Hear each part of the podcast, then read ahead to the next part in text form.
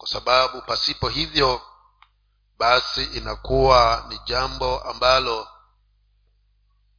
si zuri machoni kwa mungu na hata pia hatupatii faida iwayo yoyote sisi wenyewe. Lakini iwapo tutaweza kuazimia kuenenda kutembea kulingana na makusudi yale ambayo mungu ameyaweka katika maishani mwetu basi uhakika ni kwamba neema ya bwana wetu yesu kristo itazidi kutuandama na ukuu wa mungu utadhihirika katika maishani mwetu na uweza wa bwana utaweza kuonekana katika sehemu yoyote ambayo utamhitaji huyu mungu. Nyakati tulizo ni nyakati zilizo ni ngumu lakini bwana wetu yesu kristo akatutilia mkazo na akatupatia kututia moyo. Akasema ya kwamba jipeni moyo kwa maana mimi nimeushinda ulimwengu na ikiwa aliye ndiye tunayemuamini na kumuabudu ameushinda ulimwengu basi hata na sisi nasi tuna uhakika wa kuweza kuushinda huu ulimwengu. Ndiposa paulo akasema ya kwamba sisi ni zaidi ya washindi. Kwa sababu gani? Kwa sababu tayari ushindi tuko nao. Kwa hivyo vile vita vinavyoinuliwa dhidi yetu hatupigani kwa sababu tunataka kushinda. Tunapigana kwa sababu tayari tumeshinda. Na kwa sababu hiyo basi wewe na mimi imenipasa niweze kuwa na kumtumaini na kumtegemea mungu katika hali yoyote iwayo ile. Majira haya wapendwa ni majira ambayo ukitaka basi ni rahisi sana kwa wewe kuvunjika moyo. Mambo yako mengi sana ya kukuvunja wewe moyo. Yako mengi kabisa. Ya kukukatisha tamaa. Yako mengi mambo ambayo tunakutana nayo ya kutufedhehesha.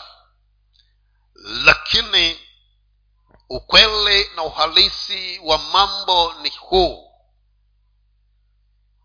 Ya kwamba ilimuradhi yesu ni bwana katika maishani mwako basi hauna sababu iwayo yoyote ya kukufanya wewe uweze kuvunjika moyo.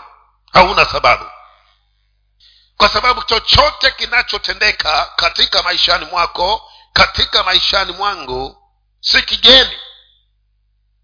Na tayari kristo yesu ametangaza ya kwamba msiwe na wasiwasi msiwe na matatizo msiwe na shaka msiwe na atiati katika maishani mwenu. Kwa sababu mimi tayari nimeweza kuushinda ulimwengu na kama ulimwengu nimeushinda na nyinyi muko ndani yangu basi na nyinyi nanyi mumeweza kuushinda ulimwengu tayari. Kwa hivyo himizo ambalo tunahimizwa asubuhi ya leo ni kwamba mpendwa usita, usitazame yale mazingira yaliyokuzunguka. Usiiangalie ile hali iliyokuzingira usiangalie huo mlima ambao umesimama mbele yako. Tunachotakikana kuangalia ni kumwangalia huyu mungu aliye mkuu kuliko vile vyote ambavyo vimekuzunguka.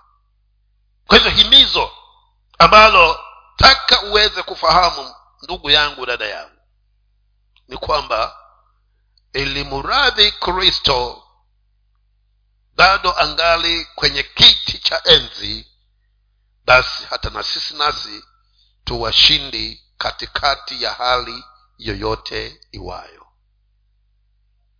Haitajalisha. Ni nini ambacho tutakumbana nacho? Haitatutia tumbo joto. Ni kitu gani ambacho kimetuzunguka? Ukweli wa mambo ni kwamba tuna mungu ambaye amesema sitakuacha wala sitakupungukia. Kwa hivyo mungu huyu aliyenena ya kwamba hata niacha wala kunipungukia ndiye mungu ambaye yuko pamoja nawe na yuko pamoja na mimi. Kwa hivyo jipe moyo na umtazame huyu ambaye ndiye mwanzilishi na ndiye atakayekamilisha. Ile kazi njema ambayo mungu ameianza maishani mwako. Kwa hivyo haijalishi ni nini kimekuzunguka. Ili mradi yesu ni bwana basi hauna sababu ya kuwa na shaka wala kuwa na wasiwasi. Na kufanya ni kutamani kuwa karibu na yeye zaidi. Kwa sababu unapokuwa karibu na kristo yesu basi una usalama wote ambao wewe mwanadamu una uhitaji katika maishani mwako. Ndio maana daudi akasema ya kwamba nalifurahi waliponambia na twende katika nyumba ya mungu. Kwa nini afurahi? Kwa sababu alijua nikiwa katika nyumba ya mungu hakuna lolote ama chochote ambacho kinaweza kuja kunigusa nikiwa katika nyumba ya bwana. Na hakuna chochote nitakachokihitaji ambacho sitapata nikiwa katika nyumba ya bwana. Kwa hivyo usiangalie ni nini unayoyapitia. Angalia ni nani yuko pamoja na wewe. Hivyo ukijua kwamba ni mungu aliye pamoja nami basi nitasema ya kwamba vita. Vyovyote vitakazoinuliwa kinyume nami si vyangu.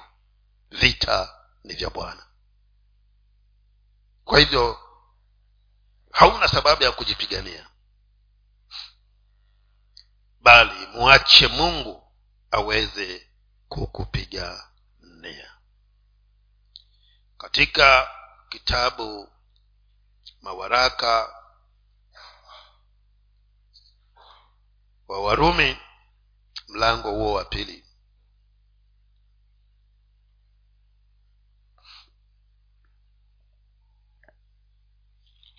Waraka wa warumi mlango ni wa pili.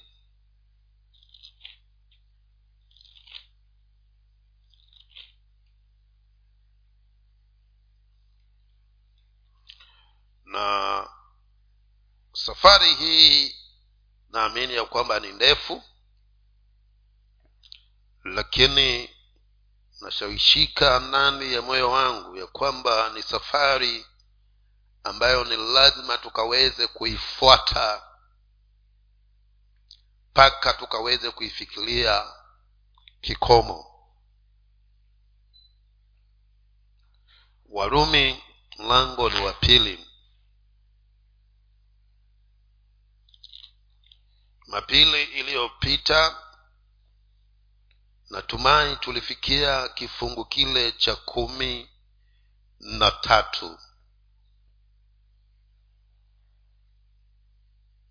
Tulifikia hicho kifungu cha kumi na tatu jumapili ile iliyopita.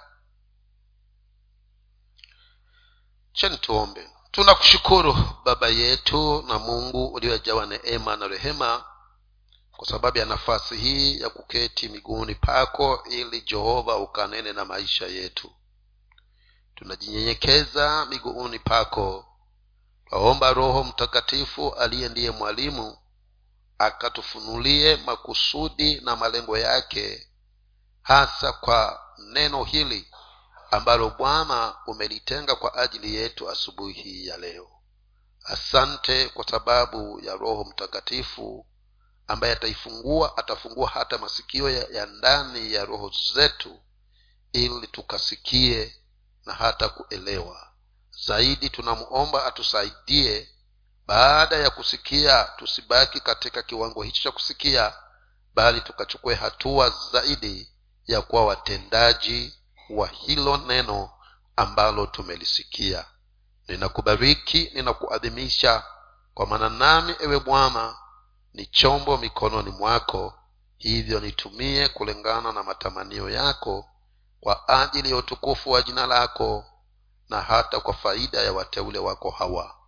Barikiwe mungu na uhimidiwe kwa maana unatujali. Katika jina la yesu mungu wetu tumeomba haya. Warumi mbili mstari, mstari huo wa kumi na nne.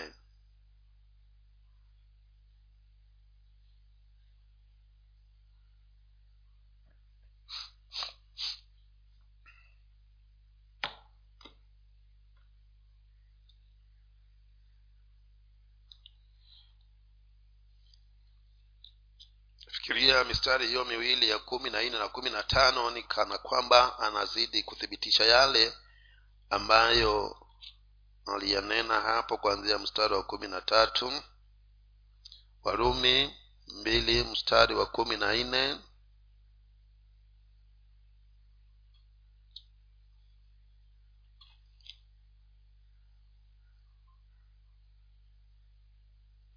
Mstari huo wa kumi na nne anasema ama tuanzie huo wa kumi na tatu kwa sababu tuunganishe kwa sababu sio wale waisikiao sheria walio wenye haki mbele za mungu bali ni wale waitendao sheria watakaohesabiwa haki.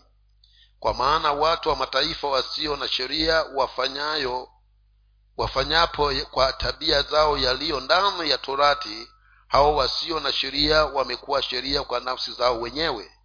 Hao waionyesha wa, wa, kazi ya torati iliyoandikwa mioyoni mwao dhamiri yao ikiwashuhudia na mawazo yao yenyewe kwa, kwa yenyewe yakiwashtaki au kuwatetea. Katika siku ile mungu atakapozihukumu siri za wanadamu sawasawa na injili yangu kwa kristo yesu.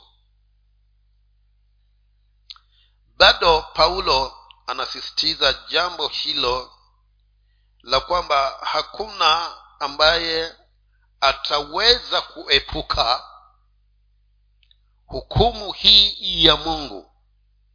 Kisa na maana eti mimi sikuwa ninaelewa yale yanayonipasa niweze kutenda ama sikuwa katika mrengo ule ambao sheria iliweza kupeanwa kwake sasa paulo anasema ya kwamba hata wale ambao hawakuwa chini ya sheria hii iliyotolewa wana wa israeli pale katika mlima sinai walikuwa wana sheria wanayoifuata kulingana na dhamira ya mioyo yao ambayo iliyokuwa inawaelekeza ya kwamba haiwezekani tuweze kuenenda katika njia hii na katika mwelekeo huu.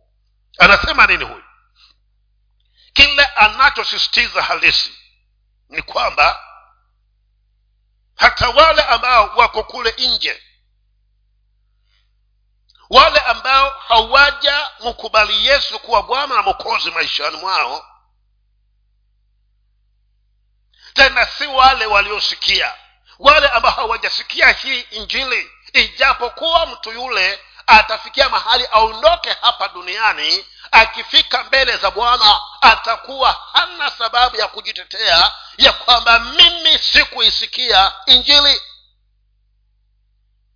Kwa nini? Kwa sababu ndani ya moyo wake dhamira ilikuwa ikimwelekeza ya kwamba hili ni nzuri na hili ni baya kwa hivyo kulingana na vile dhamira ilivyokuwa inamwelekeza ndivyo mungu wa mbinguni atakavyoweza kumhukumu. Ndiyo maana anasema ya kwamba waliokuwa hawana sheria basi watahukumiwa kulingana na hali yao ya kutokuwa na sheria walio ambao hawajaokoka watapata kusimama mbele za kiti cha mungu cha hukumu kulingana na hali ile ya kuwa hawakuwa wameokoka. Kisa na maana ni kwamba ndani ya mioyo yetu mna kuna hizo sheria ambazo zimeandikwa ambazo dhamira inakushuhudia.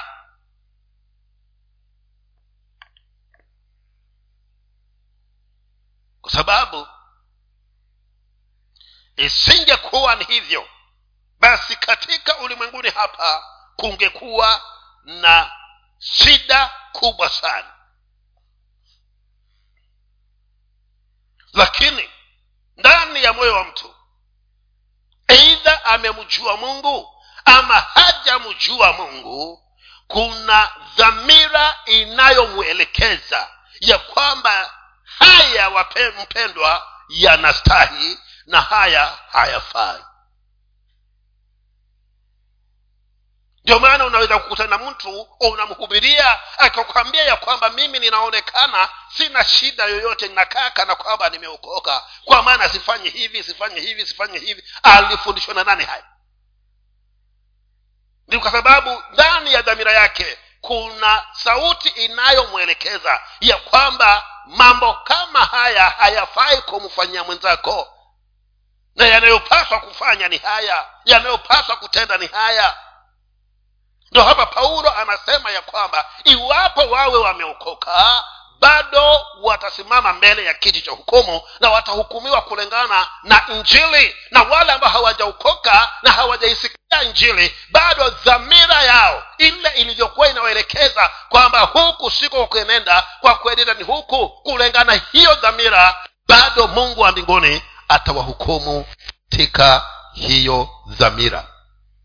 Ndio hivyo paulo anazidi kusisitiza kile ambacho amekuwa anakieleza pale katika mstari huo wa kumi na tatu.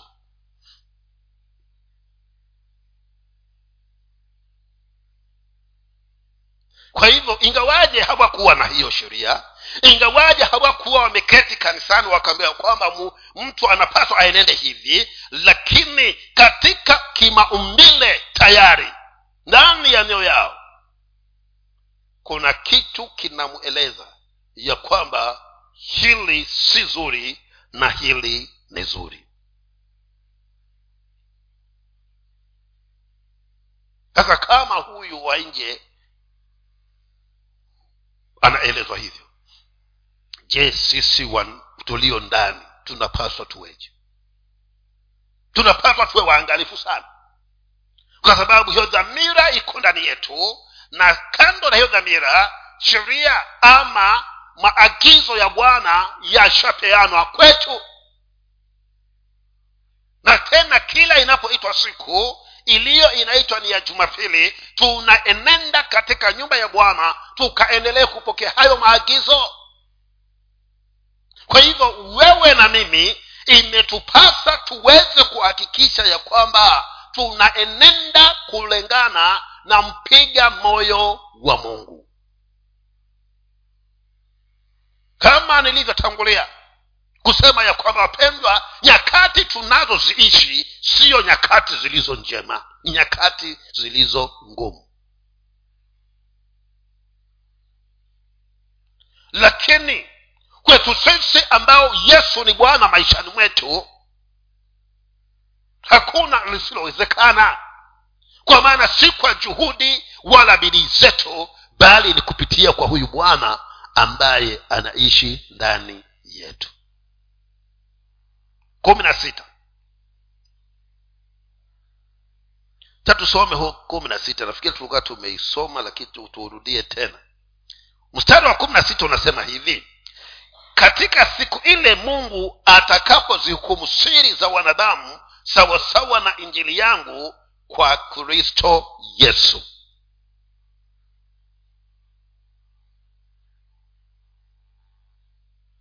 bado anasisitiza ya kwamba ingawaje kuna hayo maagizo ambayo tunapaswa kwamba tuyafuatilie hasa wale ambao hawajamjua yesu kristo kwamba wayafuatilie maagizo hayo lakini anasema ya kwamba licha ya hayo maagizo asiyekuwa amemkubali kristo kuwa bwana na mokozi tayari yuko hatarini kwa maana hata kuja kuwahukumu kulingana na yale ambayo huenda ikawa pengine mtu alikuwa ana bidii ya kuyafanya. Kwa sababu gani? Kwa sababu tunaambia ya kwamba hakuna awaye yoyote awezaye kutenda mema hapa duniani kufikia kiasi cha kuwa anaweza kuhesabika kwamba yeye ni mzuri machoni kwa bwana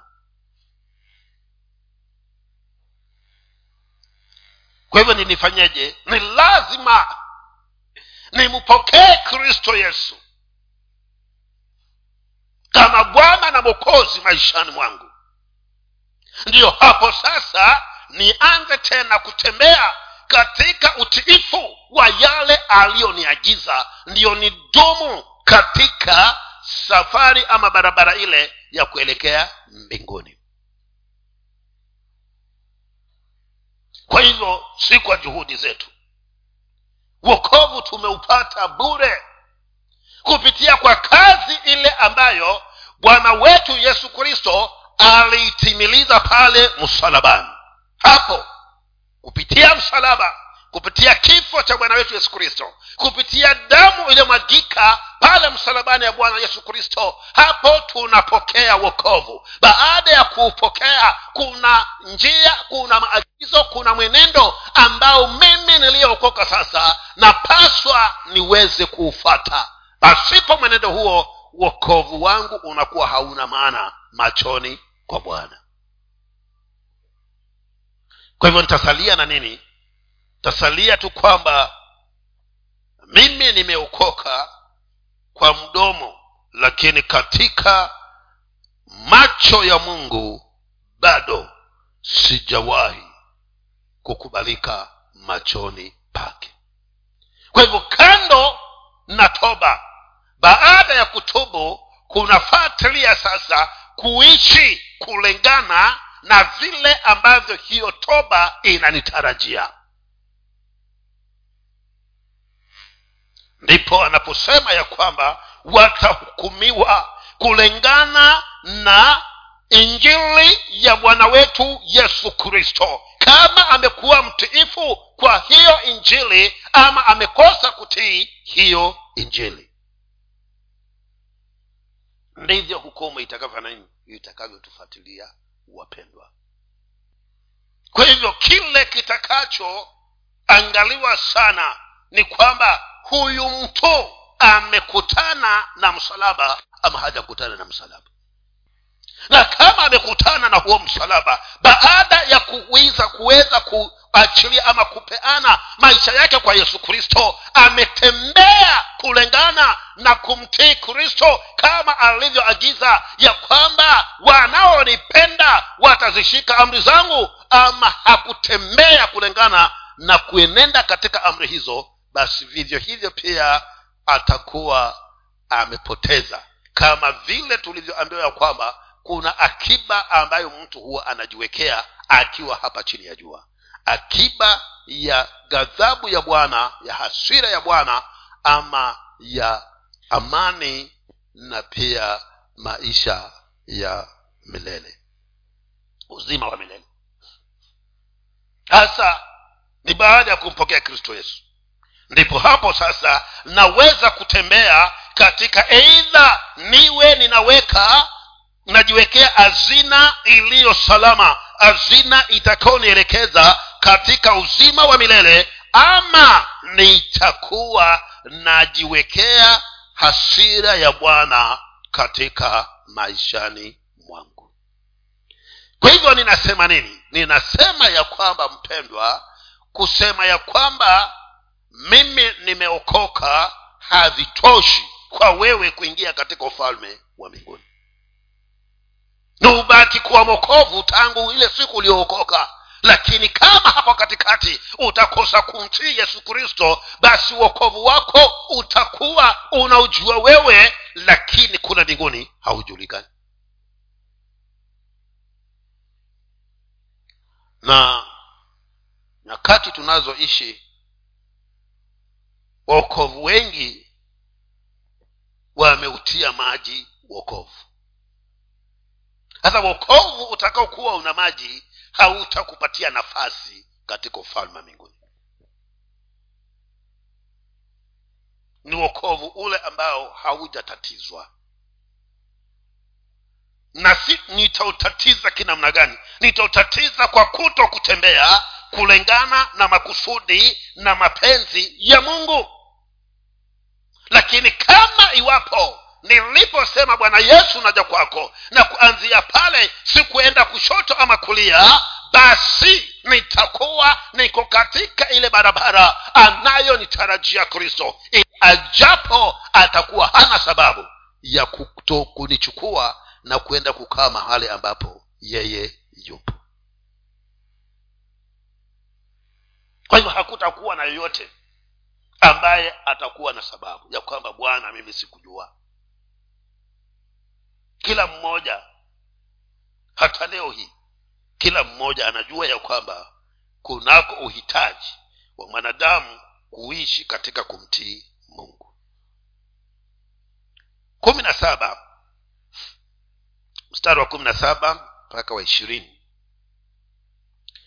lakini wewe ukiwa unaitwa myahudi na kutegemea torati na kujisifu katika mungu na kuyajua mapenzi yake na kuyakubali mambo yaliyo bora nawe umeelimishwa katika torati na kujua hakika ya kuwa wewe mwenyewe ukiongozi wa vipofu mwanga wao walio gizani mkufunzi wa wajinga mwalimu wa watoto wachanga mwenye namna ya maarifa na ya kweli katika torati basi wewe umefundishwa um, wewe umfundishaye mwingine je hujifundishi mwenyewe?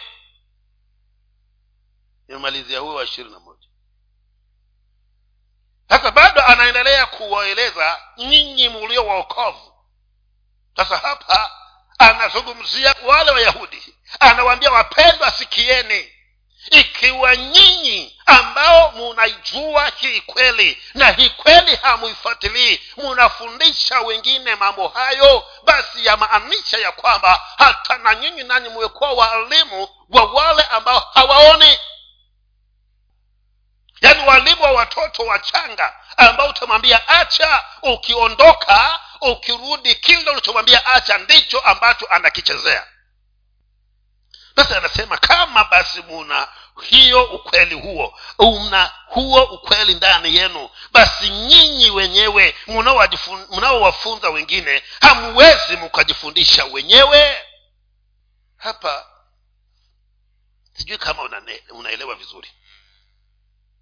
Anasema maneno haya ya kwamba mimi nimeokoka ni kweli lakini ingawaja nimeokoka sitembei katika zile kanuni yale maagizo ya huyu bwana aliyeniokoa. Lakini nikiwa kule nje ninawaelekeza watu ya kwamba wapendwa inapaswa twende hivi. Inapaswa uwe mtu aina hivi. Unapaswa utembee hivi. Lakini ndani ya moyo wangu ni yanenayo siyo ninayoyafanya. Ndio anasema ya kwamba kama basi unawafundisha mwengine yaliyo mazuri mbone wewe mwenyewe huyashiki ama hujifundishi? Na tuna wokovu wangapi ambao wakiwa kule nje wanahubiri kabisa ya kwamba ni kweli bwana anatakikana uende hivi na hivi na hivi lakini akiwa ananena maneno hayo ndani ya moyo wake anapia kuna mwingine anamshuhudia ya kwamba ni kweli hayo unayanena ni sawa lakini sivyo ulivyo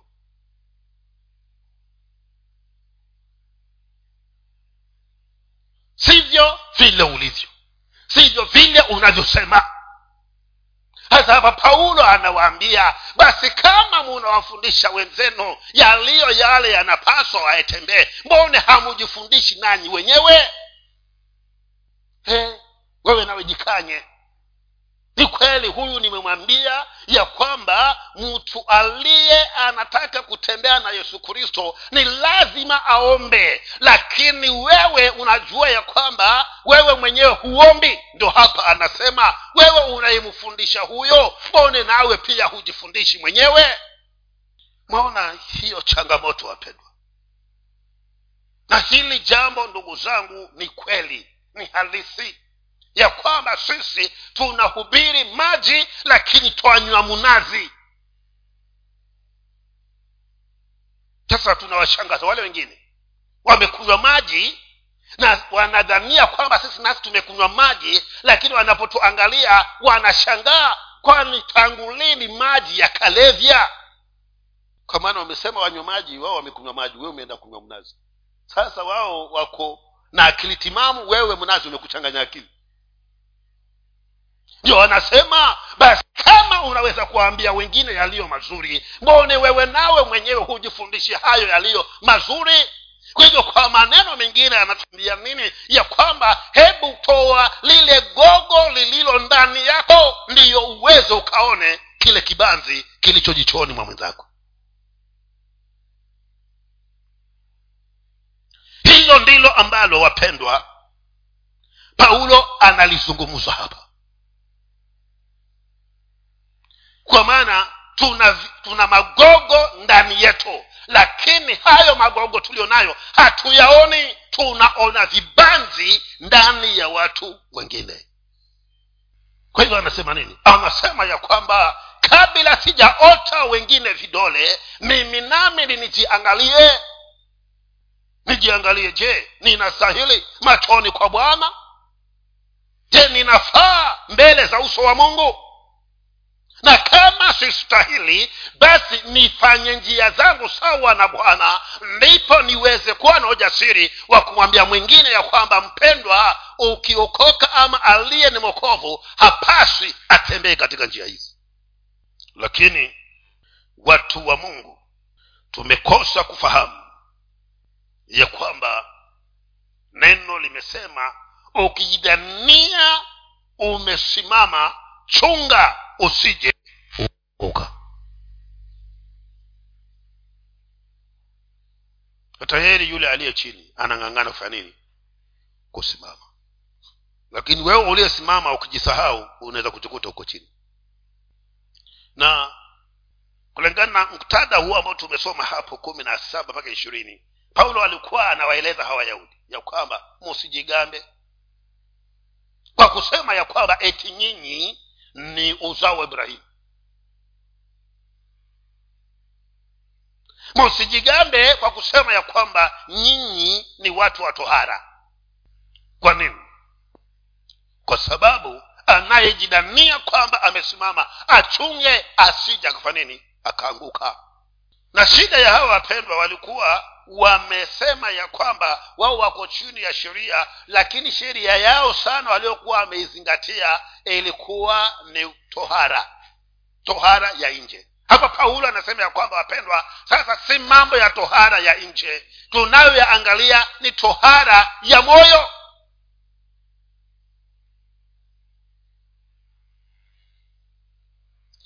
hata wewe uko kanisani usidhani ya kwamba uko salama ukafikiria ya kwamba kuja chachi tu peke yake kuna kupatia kibali kwa kuingia mbinguni wapendwa sivyo. Na kwa nini sivyo? Sivyo kwa sababu walipotaka kuenda kung'oa yale magugu yesu akawaambia yule mwenye shamba akasema yaacheni yamee pamoja na ngano kwa hivyo huenda uko hapa lakini wee ni gugu ndio maana nasema ya kwamba vile ya kwamba umezaliwa katika nyumba ya watu walio ni waokovu wazazi wako ni waokovu uliwakuta wameokoka wanampenda mungu na wakakulia humo humo. Haimaanishi wewe nawe umeokoka. Wokovu ni wa kibinafsi mpendwa. Umkiri kristo wewe mwenyewe kama bwana na mokozi maishani mwako. Ndio walikuwa wanawambia pia hawa ya kwamba limradi kwamba nyinyi ni wa ibrahimu haimaanishi kwamba moja kwa moja mwenda mbinguni. Hapana. Kwa hivyo ni lazima uchunge na ujielewe ya kwamba mimi je nina uhusiano wa moja kwa moja na yesu kristo ama uhusiano wangu ni kwa sababu wazazi wangu niliwakuta wameokoka? Nijiulize pia je mimi kulingana na vile ambavyo niko humu ndani ya kanisa ninayaelekea ama ninayatekeleza yale ambayo yesu aliniambia kwamba niyatimilize ama niko humu tu kwa sababu mimi nami nionekane ya kwamba hata na mimi nami na nimeokoka. Nikokwambia yesu aka akasema ya kwamba yule mwenye shamba akawaambia musiyang'oe acheni magugu yamee na ngano. Sasa wewe jiangalie na mimi nami nijiangalie. Katika hili shamba la bwana mimi ni ngano ama ni magugu na kama ni magugu sasa ndiyo hili neno limekujilia. Ujitambue na ufanye maamuzi ya kwamba natoka kutoka kuwa gugu niingie katika kundi lile la ngano.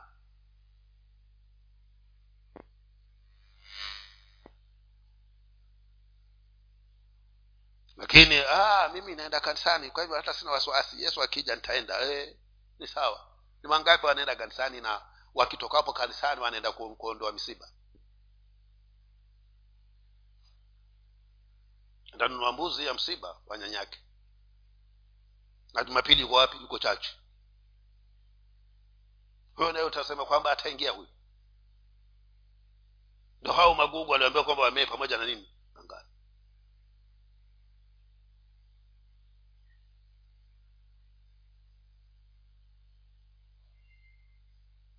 uko humo chache ni kweli mpendwa lakini humo humo kanisani uko humo humo lakini usiku hulali. Ni wewe na picha za watu waliouchi.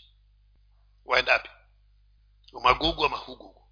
Sasa kile tunachoambiwa hapa paulo anasema kwamba tusijigambe ya kwamba twaja chache. Ni tujigambe ya kwamba tumeokoka yesu ni bwana maishani mwetu na tunamtii yale maagizo aliyoniagiza ninayafata kwa hivyo fanya maamuzi ndugu yangu.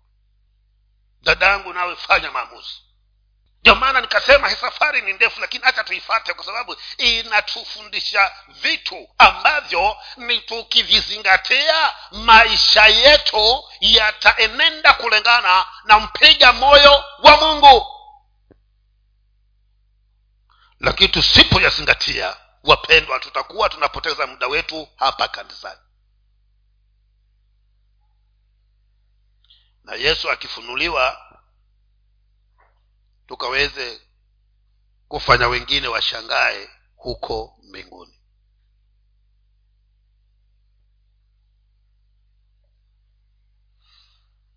Sasa jiulize mimi nikiwa hapa ni gugu ama ni ngano? Ishirini na moja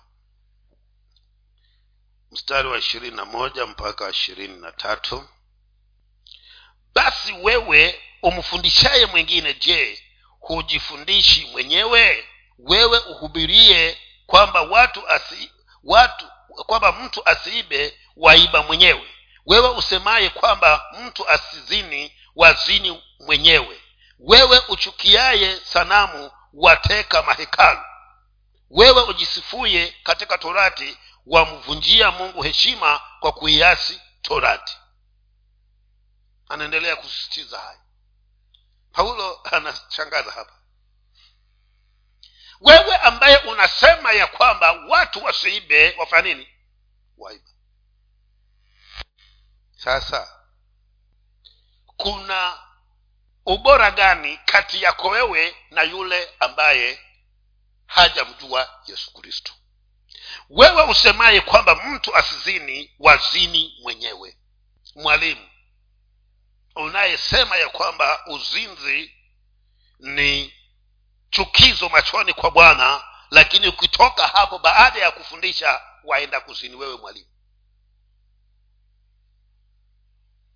Lakini mwaona haya mambo wapendwa na ndivyo tulivyo waokovu. Naomba mungu atusaidie wapendwa kama ni kuenda mbinguni ndugu zangu hatutaenenda kwa sababu tunaitwa wale ni wakristo. Tutaenenda ikiwa tu wakristo na pia yale ya kristo tunayatenda. Yaani paulo alikuwa ana kibarua kigumu sana. Na anasema wewe uchukiaye sanamu wateka mahekalu unasema ya kwamba kuabudu sanamu ni vibaya lakini baada ya kuhubiri hayo waenda katika hayo masinagogi ya sinamu waenda kuchukua hizo sadaka zilizohumu una tofauti huyo anayeabudu hizo sanamu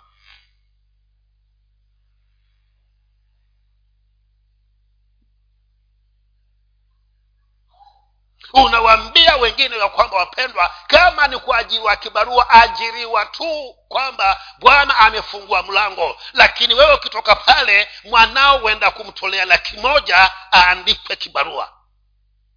Ndo hivyo anavyosema hapa. Mimi umeniambia we mwamini mungu. Wewe umeenda kutoa elfu mia moja. Amchukueni mwanangu. Zawadi ni hii una tofauti gani na ambaye ninaabudu kigango. Na wewe umekuja ukachukua hizo sadaka za vigango. Tena hukuchukua kwa sababu umepewa umeenda kupora. Tena unaona hilo jambo ndugu zangu. Sijui kama unajiangalia na hichi kioo cha hili neno. Je uko vile unatenda yale unenayo ama unatuambia fanyeni ninayowaambia lakini ninayoyatenda ya acheni na tuko hivyo waokovu wengi sana. Kwa nje tunazungumza kristo. Lakini baada ya pale kuondoka tuna mengine tunayoyatekeleza. Yasiyo ya kristo. Sasa ndo anasema ya kwamba wewe unayesema kwamba watu wasaabudu sanamu waenda huko kwenye masinagogi ya sanamu tena huendi ikiwa kuna wenyewe waenda kupora huko. Wewe ujisifuye katika torati wajivunia mungu heshi wajivunia wajivun, wamvunjia mungu heshima kwa kuiasi hiyo torati. Ndivyo mlivyo nyii watu ambao hamjui mungu. Shida na shida sana. Na ukitoka hapo waenda kufanya hivyo hivyo wanavyofanya wao sasa mwenye shida zaidi nani? Ni wale wanaofanya pasipo kumjua mungu ama ni wewe unaifanya ukiwa unamjua mungu ni nyakati na majira ambayo lazima tujiweke tayari wapendwa kwa maana yesu anarudi. Kwa hivyo acheni unafiki wa ukovu tuache nini? Unafiki. Tukisema kuhusu kidheri tule kidheri sote. Si mimi unipe kidheri wewe uka, ukakule mayai na chips huko ndani kwa hivyo tukisema ya kwamba hili halifai niliwe halifai kwangu na halifai kwako pia. Lakini si kwangu mimi wewe kwako lafaa. Nikija nikigundua nitakushangaa. Kama hili ambalo liliambiwa kuwa bangi ni mbaya na baba anavuta. Na yeye ndiye anatuambia kuwa bangi ni nini? Ni mbaya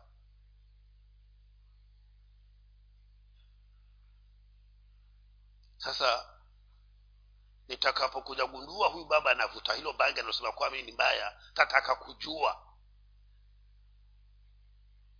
Kwa nini kwangu ni mbaya kwake ni nzuri. Sasa ndivyo tulivyo na uokovu pia.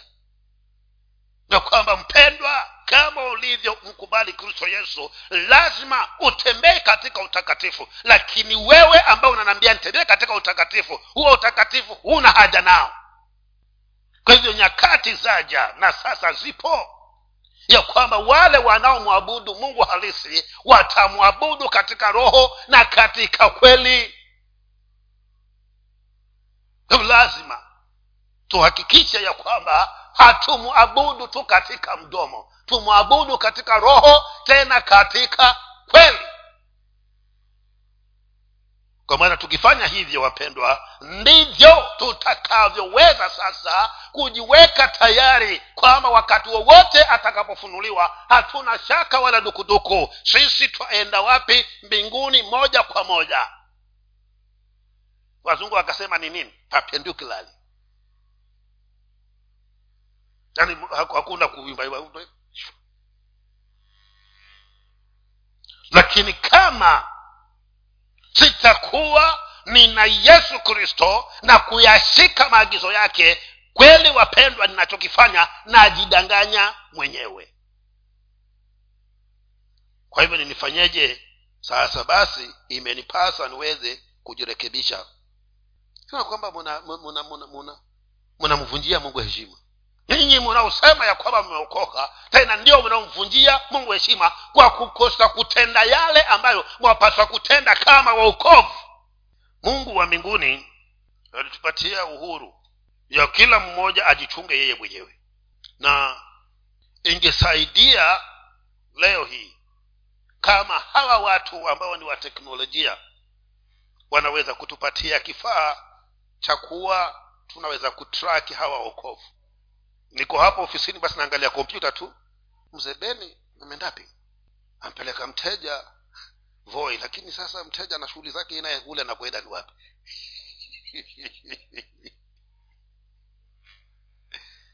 Nafikiria ingetusaidia wapendwa tungekuwa na huo uoga kuwa basi hapa kisha jumapili taifa ofisini kaulizwa lakini sasa mungu hakuweka hivyo. Kila mmoja afanini ajichunge mwenyewe na tunajichunga wenyewe kwa sababu ya kule tunakotaka kuenda. Ili angalau parapanda ikilia nifike pale ambapo nimetamani muda wote kwamba nataka kufika. Japo paulo anasema ya kwamba usihubiri maji na ukunywe divai. Watuhubiria maji wewe unakunywa pombe. Ndio anauliza wewe ambaye unafundisha wengine huwezi ukajifundisha mwenyewe. Kwa hivyo ninachokiangalia hapa ndugu zangu naangalia kitu kimoja. Ya kwamba sisi tulio tunamjua yesu kristo na tujichunge tuweze kutembea katika maisha yaliyo safi yanayompendeza huyu kristo ili hata kule nje mtu akikuona aseme kama mwatafuta mokovu mokovu ni yule. Lakini usije ukajanipatia mshangao. Tembee mahali ambapo uko nikifika pale nikwambia bwana asifiwe ndugu.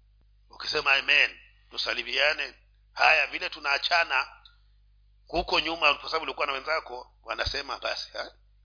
huyu naye akiingia mimi nami taingia kama huyu ataingia mimi nami taingia na huyu anayesema hivyo hajaokoka. Na na ujasiri kabisa. Anasema kama huyu ataingia huko mbinguni mimi nami nitaingia. Na akifanya makosa aingie mlango afunge nitavunjwa mlango ningi atakuwa na mahali pa kujitetea. Mbona umevunja mlango asema huyu ameingiaje hapa ninamjua. Kwa hivyo kama huyu ameweza kuingia hata mimi nami hamna sababu ya kunizuia. Sasa mnaona hizo hali ndugu zangu. Wapendwa na tujilinde sisi wenyewe. Ili pia kadri kujilinda kwetu tusimvunjie heshima huyu mungu. Kona paulo anasema nyinyi munaojua torati munamvunjia heshima huyo mungu kwa kuivunja hiyo torati mnayoijua kwa hivyo hizi njia tunazielewa kwamba mwokovu anapaswa atembee katika njia hii. Sisi kwa sababu tumeokoka zaidi tunaenda mpaka twavuka hiyo njia. Tena bado mioyo yetu haina hukumu. Dhamira. Sasa nachokiangalia hapa ni kwamba upende ukatae kama ni kuingia katika huo ufalme basi wewe na mimi tunahimizwa kwamba tuweze kutembea kama vile ambavyo yesu anavyotuagiza. Tutembee kulingana na vile ambavyo bwana mfanini ametuagiza.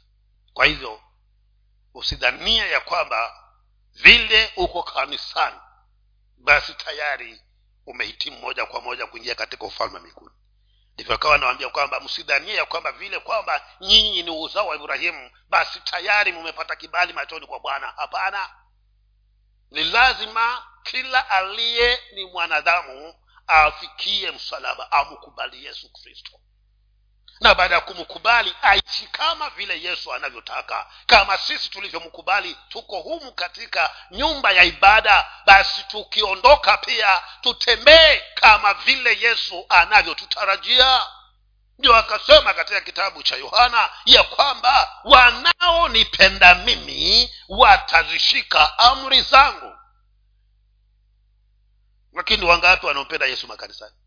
Wachache sana lakini kwa midomo wengi wanampenda. Lakini kwa kuzishika amri wachache sana wanaompenda. Hasa himizo ni kwamba yoyote aliye amesema yesu ni bwana maishani mwake ampende huyu yesu si kwa kuzishika amri za kristo yesu. La sivyo wapendwa ule msemo utaenda kuwa kweli huko mbinguni. Sema acha magugu yamee pamoja na ngano. Cha nimwite mke wangu aweze kuomba tunapohitimisha